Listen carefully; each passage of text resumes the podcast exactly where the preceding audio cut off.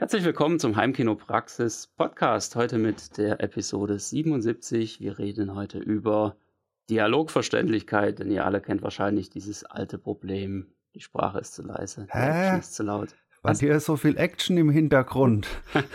ja, Sag das nochmal. ja, mein Name ist Pat Kössler. Und hier ist Florian Schäfer.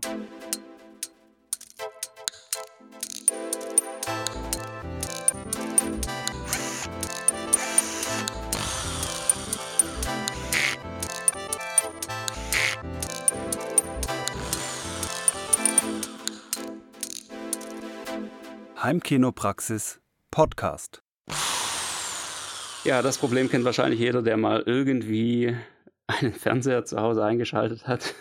Man guckt sich einen Film an und versteht irgendwie, ja, die Sachen ganz gut und dann auf einmal geht die große Action los und äh, es ist einfach absolut unerträglich, dann wird leiser gemacht. Und im nächsten Moment versteht man wieder kein Wort mehr.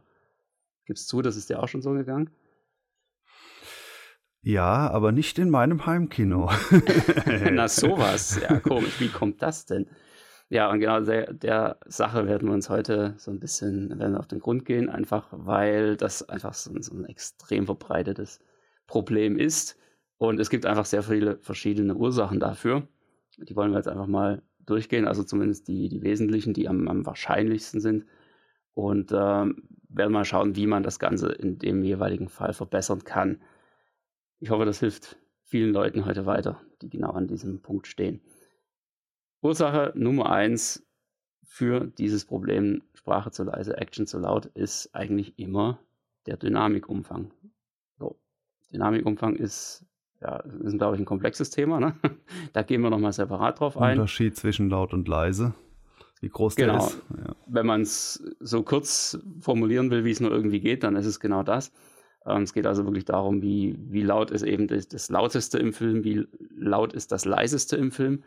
Und ähm, genau das sorgt letztendlich dafür, dass wir ja dieses Problem überhaupt haben. Denn in dem Moment, wo eine Tonspur extrem dynamisch ist, wo sie einen hohen Dynamikumfang hat, kann das auftreten. Ja, insbesondere dann, wenn, wie wir noch sehen werden, die, das ganze technische Setup nicht so hundertprozentig ideal ist. Ja, jetzt kann man da allerdings natürlich erstmal nicht allzu viel dagegen machen. Die Tonspuren sind ja, wie sie sind. Ne?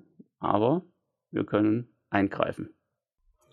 Die Dynamik komprimieren nachträglich mit einem Modus, der entweder sogar so heißt, irgendwas mit Dynamikkompression oder Mitternachtsmodus oder irgendwie sowas.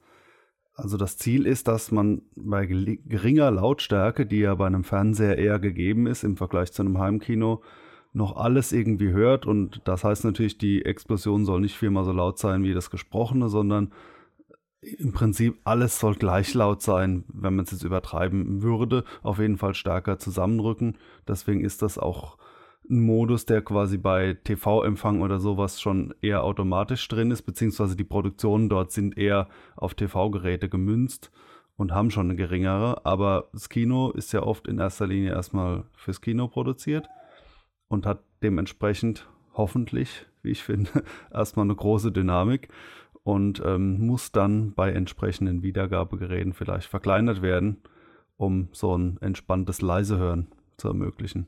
Deswegen auch Mitternachtsmodus oder so, weil äh, man will ja trotzdem alles verstehen, aber nicht, dass der Nachbar bei der Explosion geweckt wird.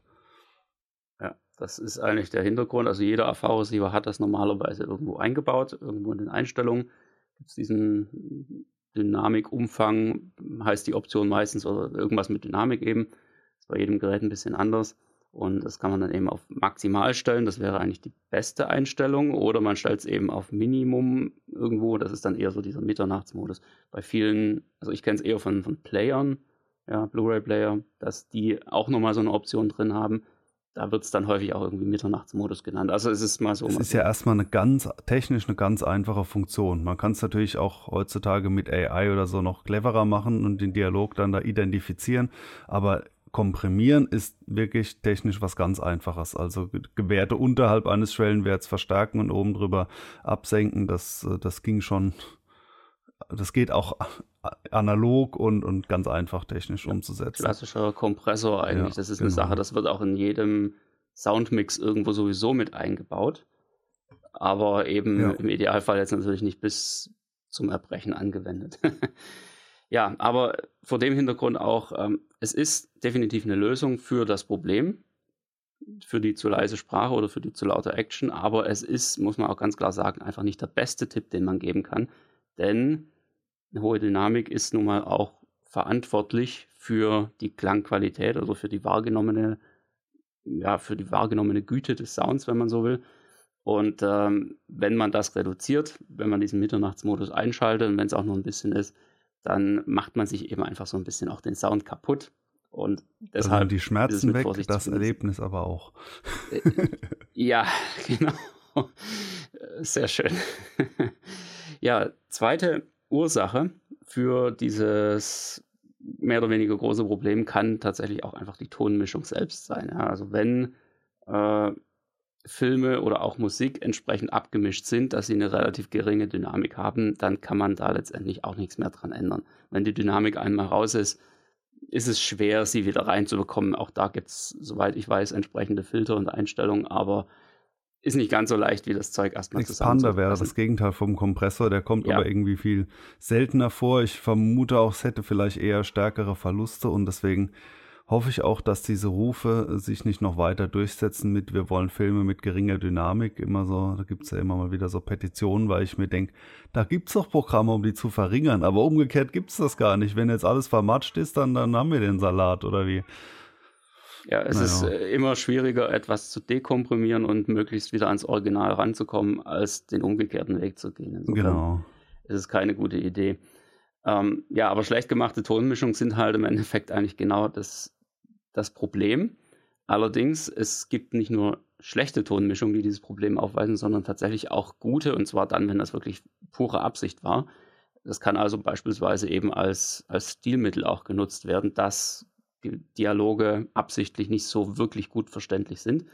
Bestes Beispiel dafür, was mir immer wieder auffällt, ist äh, im Film Interstellar, ja, der Christopher Nolan-Film, den wir alle kennen und lieben denke ich mal. Tenet auch und andere Nolan-Filme. Ja. Also es scheint so ein Nolan-Fable zu sein, dass er sagt, man muss das gar nicht verstehen, man soll es nicht verstehen, es soll genau. ja irgendwie untergehen und äh, ja. Aber in manche, Interstellar ist es ja. extrem, muss man nicht, sagen. Ja, nicht nur so, dass man es irgendwie nicht ganz so gut versteht, sondern auch so ein Stilmittel, dass es, dass davon ausgeht, äh, es hat jetzt gerade keiner verstanden. Aber so ist es halt gedacht und man ist es anders gewohnt. Man ist ja diese überklare Stimme, die über allem thront äh, eher gewöhnt und äh, Nolan hat da offenbar andere Ideale, weil vollkommen richtig ist es ja so, dass nicht zwangsläufig jeder Dialogsatz in einem Film äh, ähm, beim Zuschauer, Zuhörer ankommen muss. Ne, vielleicht dachte er, das ist jetzt eher so, es wird was geredet, mehr muss man nicht verstehen. Vielleicht hat er auch einen besonderen verstehen. Deal mit Hans Zimmer, dass seine Musik immer lauter sein muss als die Dialoge. Man weiß es nicht. Ja, aber da ist es wirklich tatsächlich häufig der Fall. Also bei, bei Interstellar mache ich es ehrlich gesagt auch oft so, dass ich den Dialogpegel nochmal um 2 dB oder so anhebe. Einfach weil ich da. Nachwürzen. Ja, ein bisschen nachwürzen, genau. Ein bisschen, bisschen Pfeffer noch dazu. Ja. Ähm, auch da gibt es wieder letztendlich den einen oder anderen Tipp oder die eine oder andere Abhilfe, was man machen kann. Ja, wie schon erwähnt gerade eben, was man machen kann, ist eben den Dialogpegel erhöhen. Das heißt, viele AV-Receiver bieten da eine Möglichkeit, speziell die Dialoge nochmal etwas anzuheben. Und damit verbunden auch gleich der zweite Tipp, falls es das nicht gibt, kann man natürlich einfach in die regulären Pegeleinstellungen der einzelnen Kanäle reingehen und kann da nur den Center ein bisschen anheben. Also 2, 3 dB einfach mal ausprobieren. Das reicht häufig schon, um da die Verständlichkeit wiederherzustellen. Es ist allerdings ein bisschen ein Unterschied, ja, weil einfach den Center lauter zu pegeln ist eine Sache. Das ist ja eigentlich, wenn man es genau nimmt, grundsätzlich falsch. Eine richtige Dialogpegelanhebung kann oder ist in den allermeisten Fällen, genaue Infos haben wir nicht, aber in den allermeisten Fällen ist es so, dass da eben tatsächlich auf einen bestimmten Frequenzbereich nochmal draufgegangen wird, da wo sich die Sprache bewegt, da irgendwo so ganz grob 500 oder 1000 Hertz bis 5000 hoch. Und ähm, auch da kann natürlich, können natürlich Dinge passieren, dass das beispielsweise nicht nur auf dem Center gemacht wird, sondern eben auch Front links oder rechts, weil auch da können ja Dialoge rauskommen. Also was die einzelnen Hersteller da im Detail machen, legen sie auch nicht so wirklich offen oder es ist extrem schwer zu finden, aber sei es drum, wenn es die Funktion gibt, versucht sie einfach mal zu nutzen und ansonsten einfach den Center höher pegeln. Ja, nur eigentlich ist das ja auch nicht wirklich korrekt. Ne? Also es ist eine Lösung, aber nicht unbedingt die beste. Insbesondere wenn, wenn eigentlich ein, ein guter Klang erzielt werden soll, dann ist mit die Hauptursache, wie sollte es anders sein, die Raumakustik, weil äh, wenn die schlecht ist, heißt es ja kurz gesagt zu viel Nachhall und das heißt, äh, alle Geräusche inklusive, ja e egal was, ob es jetzt Dialog ist oder ähm, Musik oder sonst was, taucht in Form von Hall mehrfach auf und das heißt, das, was ich gerade neu verstehen will an dem Dialog, der gesprochen wird, wird überlagert von dem, was da noch drumherum nachhalt. Und damit ist es natürlich viel weniger clean und trocken, sagt man ja dann auch. Also tatsächlich im, im Englischen heißt es dann auch wet, das Gegenteil. Ähm, wenn der äh, mit äh, ja, mit viel Nachhall überlagert ist und dementsprechend ist ein super trockener Sound einer, wo äh, immer nur das hört, was in dem Moment an Klang äh, vorliegt. Ja, da fühlt man sich eben nicht in so einem Meer an Schall. Manchmal ist es ja auch zu trocken, aber die Sprachverständlichkeit, also die bis zu einem sehr weiten Punkt äh, geht die erstmal nach oben, wenn man in so einem Tonstudiomäßigen Umgebung sich aufhält. Und das selbst auch dann schon, wenn es jetzt nicht unbedingt die optimalen Akustikmaßnahmen sind, sondern nur so die typischen Hochtonkiller, Vorhänge, Teppiche und sowas. Aber auch das ist schon mal besser als nichts, ja. denn es geht im Endeffekt wirklich einfach darum, überhaupt erstmal den Nachhall runterzubekommen. Denn das ist eigentlich das Problem. Ja. Laute Geräusche, also wenn irgendwie da bei K11 auf der Autobahn richtig was abgeht, dann ähm, schaukelt sich das eben stärker hoch als Geräusche, die von vornherein leise waren. Ja? Also das Piepen einer Maus wird nicht so einen extremen Nachhall haben. Es hat natürlich auch einen Nachhall, aber er klingt halt sehr schnell ab. Wohingegen die, die Action, die irgendwo im Film abgeht, die regt natürlich den Raum insgesamt viel, viel stärker an und dadurch sorgt sie einfach für einen wesentlich längeren Nachhall und das überlagert sich dann eben alles und gibt dann diese Klangmatsche, die zu diesem schweren oder ja, zu, zu dem zu der schlechten Sprachverständlichkeit. Führen. Also erstmal äh, störend und anstrengend sind wahrscheinlich wie immer die hohen Frequenzen, die nerven halt, wenn die hallen. Äh, aber und die sind auch am leichtesten abzustellen, ne, mit den dünnen Vorhängen und diesen Hochtonkillern. Dann ist also auch Sprachverständlichkeit, wie du sagst, schon mal viel geholfen.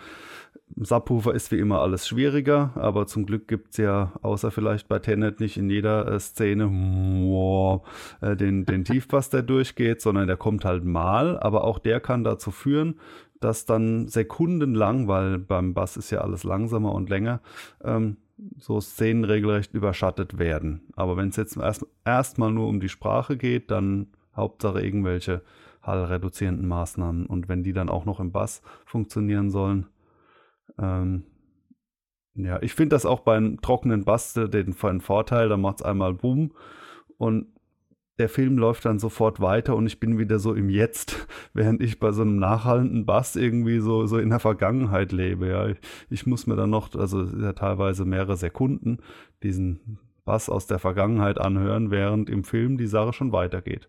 Und das hört man dann nicht. Und diese Überlagerungen sind halt wirklich nicht zu unterschätzen. Denn wenn das halt mal irgendwie so drei, vier, fünf Sekunden nachdröhnt, kann das wirklich sein, dass dieses Bassdröhnen tatsächlich eben auch den Hochton überschattet. Und das ist ja das eigentliche Problem darin. Das ist das, was genau. den Klang schlechter macht und was eben auch die Sprachverständlichkeit. Nur meistens reduziert. ist eben klar, mitten in diesem Bereich ist jetzt nicht so viel Dialog. ja, da wird mal geschrien oder so. Ja, häufig nicht, ja. aber trotzdem macht es natürlich insgesamt vom Klang her sehr viel aus. Aber das kommt eben immer auf den Einzelfall an. Ja, Abhilfen an der Stelle ist natürlich, wenn das die Ursache ist oder die mögliche Ursache, dann ist es tatsächlich so, dass man einfach auch mal den Subwoofer leiser machen kann. Ja, denn je weniger Gas der von sich aus schon gibt, desto geringer ist natürlich auch die Nachhaltzeit im Tiefpass. Und damit wird das Problem letztendlich besser. Ja, also wenn es speziell darum geht, Dialogverständlichkeit zu erhöhen und ihr denkt mal gerade so kurz ein bisschen nach, wie ist denn das bei mir mit dem Subwoofer? Habe ich den Bass vielleicht ein bisschen zu weit aufgedreht oder wumst ist das schon ganz ordentlich? Ist der Dialog besser? ja, kann man natürlich so machen, aber in erster Linie natürlich einfach mal ein bisschen runterdrehen. Ja, mal so anfangen irgendwo mit 3 dB, vielleicht mal 5 dB oder sowas. Einfach mal testen, sagt ja keiner, dass das auf ewig so bleiben muss, aber ja, einfach mal den Versuch starten.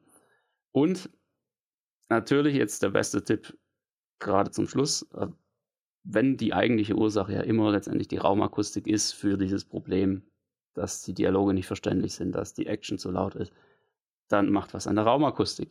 Ist ja irgendwie auch logisch. Ja? Wir hatten schon zwei Folgen dazu, vor einigen äh, Wochen, Monaten fast schon.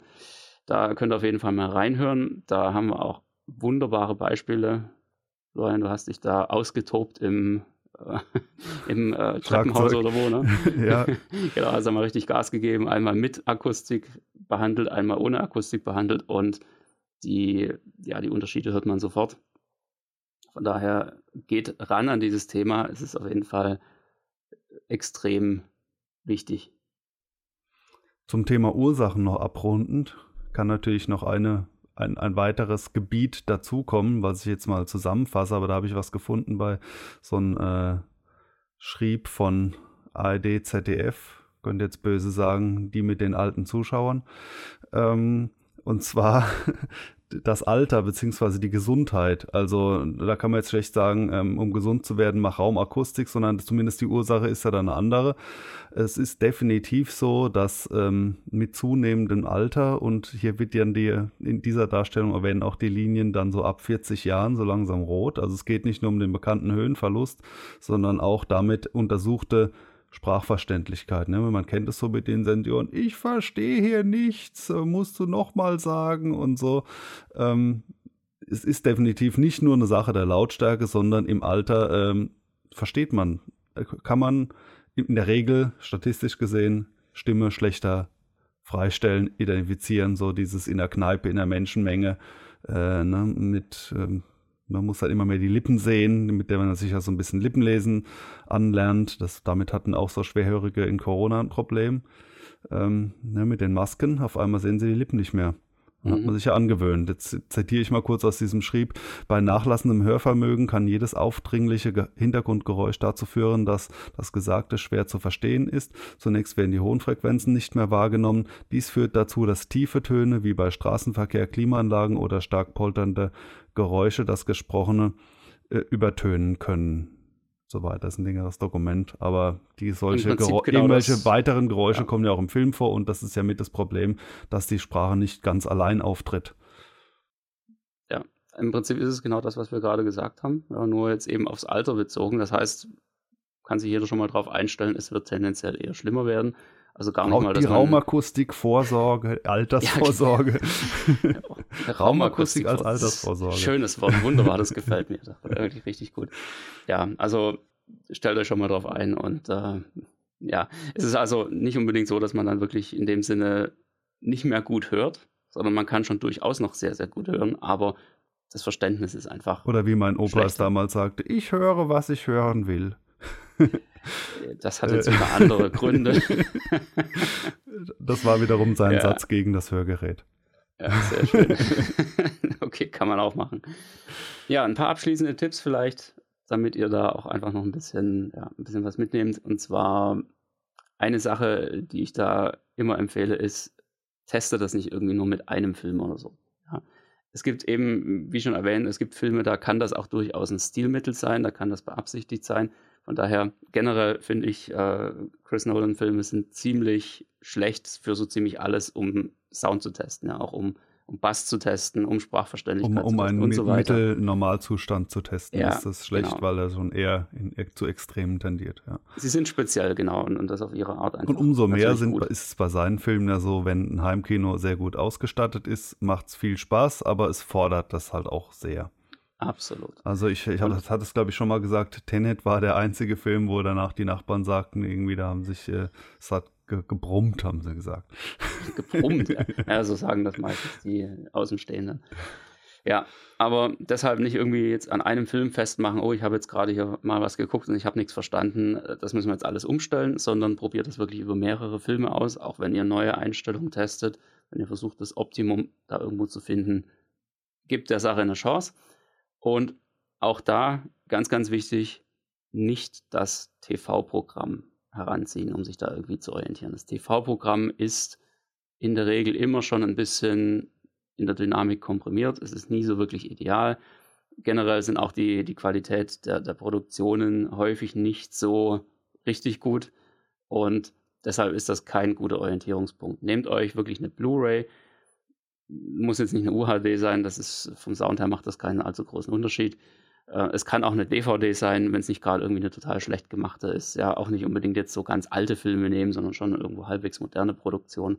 Dann seid ihr da safe an der Stelle. Streaming geht in der Regel auch, wobei da muss man ein bisschen vorsichtig sein, weil auch da weiß man nicht so hundertprozentig, was die Streaming-Anbieter tatsächlich machen. Ja, und vielleicht so als, äh, als letzten abschließenden Tipp, nehmt euch da auch ein bisschen wirklich Zeit, euch daran zu gewöhnen. Insbesondere dann, wenn ihr euch gerade jetzt eine, eine neue Heimkinoanlage irgendwie angeschafft habt oder überhaupt das erste Mal Mehrkanal-Sound habt. Also weg vom TV-Sound hin ja, zu, sagen wir mal, 5.1 im Mindestfall. Dann nehmt euch die Zeit, euch dran zu gewöhnen. Sagt nicht irgendwie so beim, beim ersten Film, boah, das war jetzt irgendwie alles gar nichts. Verdammt, Fehlinvestition, ja, alles total schief gegangen das ist häufig nicht so, sondern es braucht einfach ein bisschen ja, Eingewöhnungszeit, ein bisschen Zeit, um sich auch mit den Einstellungen auseinanderzusetzen. Und dann klappt das meistens nach einer kurzen Weile schon, schon viel, viel besser. Ja, ähm, ich überlege gerade, nein, ich habe keine so sehr passenden Überleitungsworte zu meinem Filmtipp, aber da habe ich auch den äh, Dialog gut verstanden. Wie genau, gehen wir da mal rein.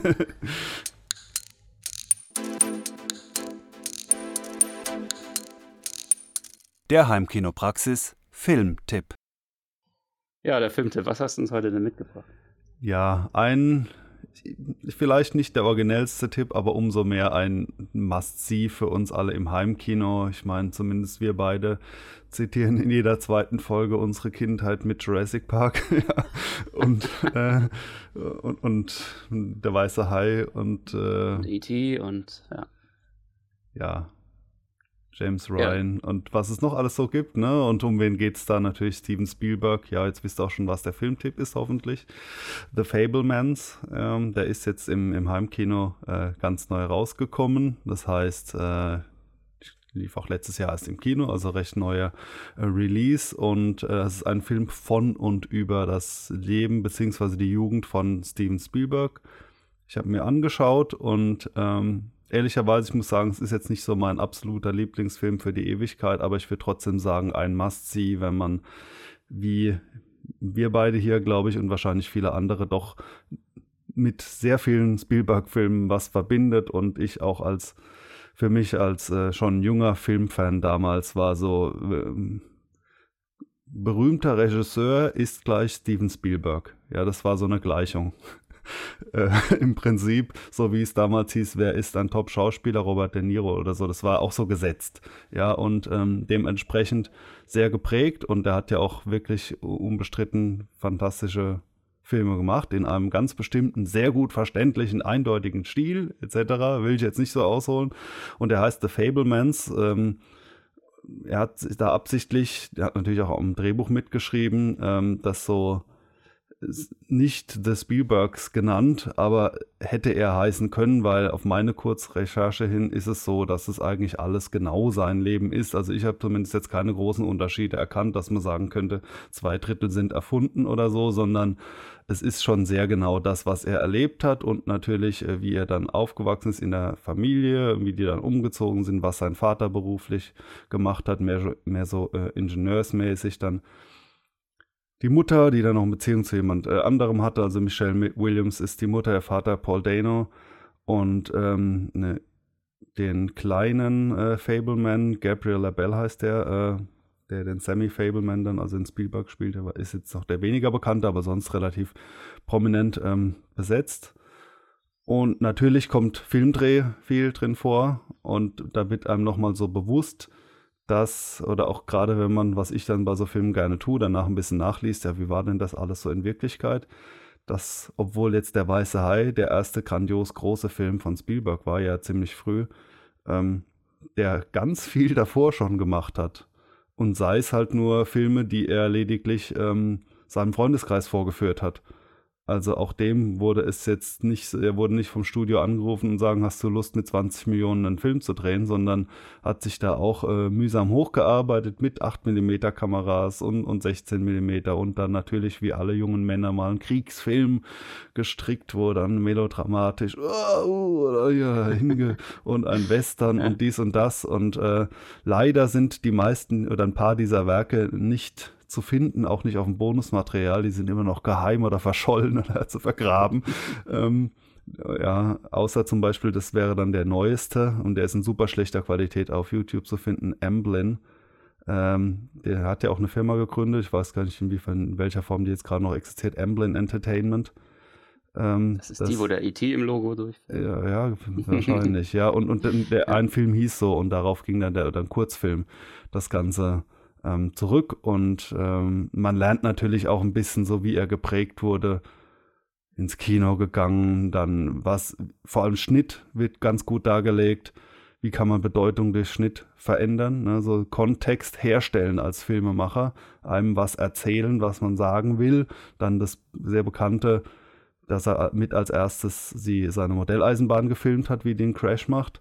Äh, und, und, ja, ich will jetzt nicht alles nacherzählen, aber in Summe fand ich ihn auf jeden Fall doch äh, natürlich absolut grundsolide gemacht und ähm, für Leute, die so ein bisschen Interesse an Spielberg als Person haben, sehr sehenswert und immer wenn er irgendwo auftaucht und auch da im Making-of, was dann im Fall der Scheibe dann auch sehr zu empfehlen ist, sich das anzuschauen, denkt man doch, ach, das ist aber ein netter Kerl, muss ich einfach mal sagen.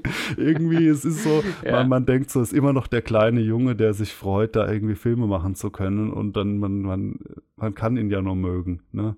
Ja, und, das kommt wirklich sehr gut rüber ja. in dem Film. Also keine, keine wirkliche Biografie, aber auch nicht bis zum Ende, sondern es ist eher so ein, so ein Jugendausschnitt über, weiß ich nicht, zehn Jahre oder wie viel. Genau, also eine, einfach eine, eine freie Biografie, wo einfach natürlich auch mehr Möglichkeiten blieben, um jetzt sich nicht immer an der Realität so halten zu müssen, aber trotzdem ist es natürlich und sehr. Und sehr cool, genau eine Stelle noch hervorzuheben, weil es spoilert nicht wirklich, es ist einfach nur so ein kleines Highlight, ist die, der Auftritt von David Lynch äh, der John Ford spielt. Für die etwas ja. cineastischer gebildeten, die wissen ja, dass John Ford so der, einer der Western-Regisseure oder der Western-Regisseur überhaupt ist, der natürlich auch großes Vorbild von Spielberg war. Und auch wie auch im echten Leben, er hat ihn dann mal getroffen. Ob jetzt das genau echt nachempfunden ist, weiß ich nicht. Aber John Ford war auf jeden Fall schon so eine Erscheinung und ein ziemlich äh, krasser Typ. Ich glaube, dieses ähm, hatte ich ja auch schon mal als Filmtipp mit dem äh, Weißer Jäger, Schwarzes Herz oder wie heißt der? Ja, ich glaube, das hast mit, du mal mit irgendwie. Clint erwähnt, Eastwood, ja, da spielt er ja, ja. John Ford.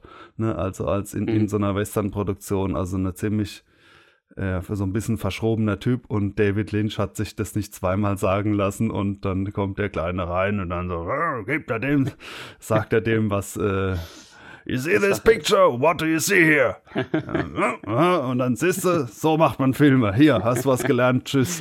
so ein kleiner Auftritt, den fand ich schon grandios. Absolut geniale Abschlussszene da auch in diesem Zusammenhang. Also alleine dafür lohnt sich das schon, den Film gesehen zu haben. Ja, Fablemans. Ich hoffe, ihr hattet heute wieder ein wenig, ja, äh, habt ein bisschen was mitgenommen. Speziell für diejenigen, die das Problem wie im Titel beschrieben, schon haben oder hatten. Und dann haut auf jeden Fall ein paar Kommentare raus, wenn ihr das auch hattet. Vielleicht habt ihr auch sogar noch irgendeine andere Lösung gefunden. Und ansonsten sehen wir uns, nee, hören wir uns in der nächsten Folge wieder in zwei Wochen. Bis dahin, macht's gut. Bis dann. Tschüss.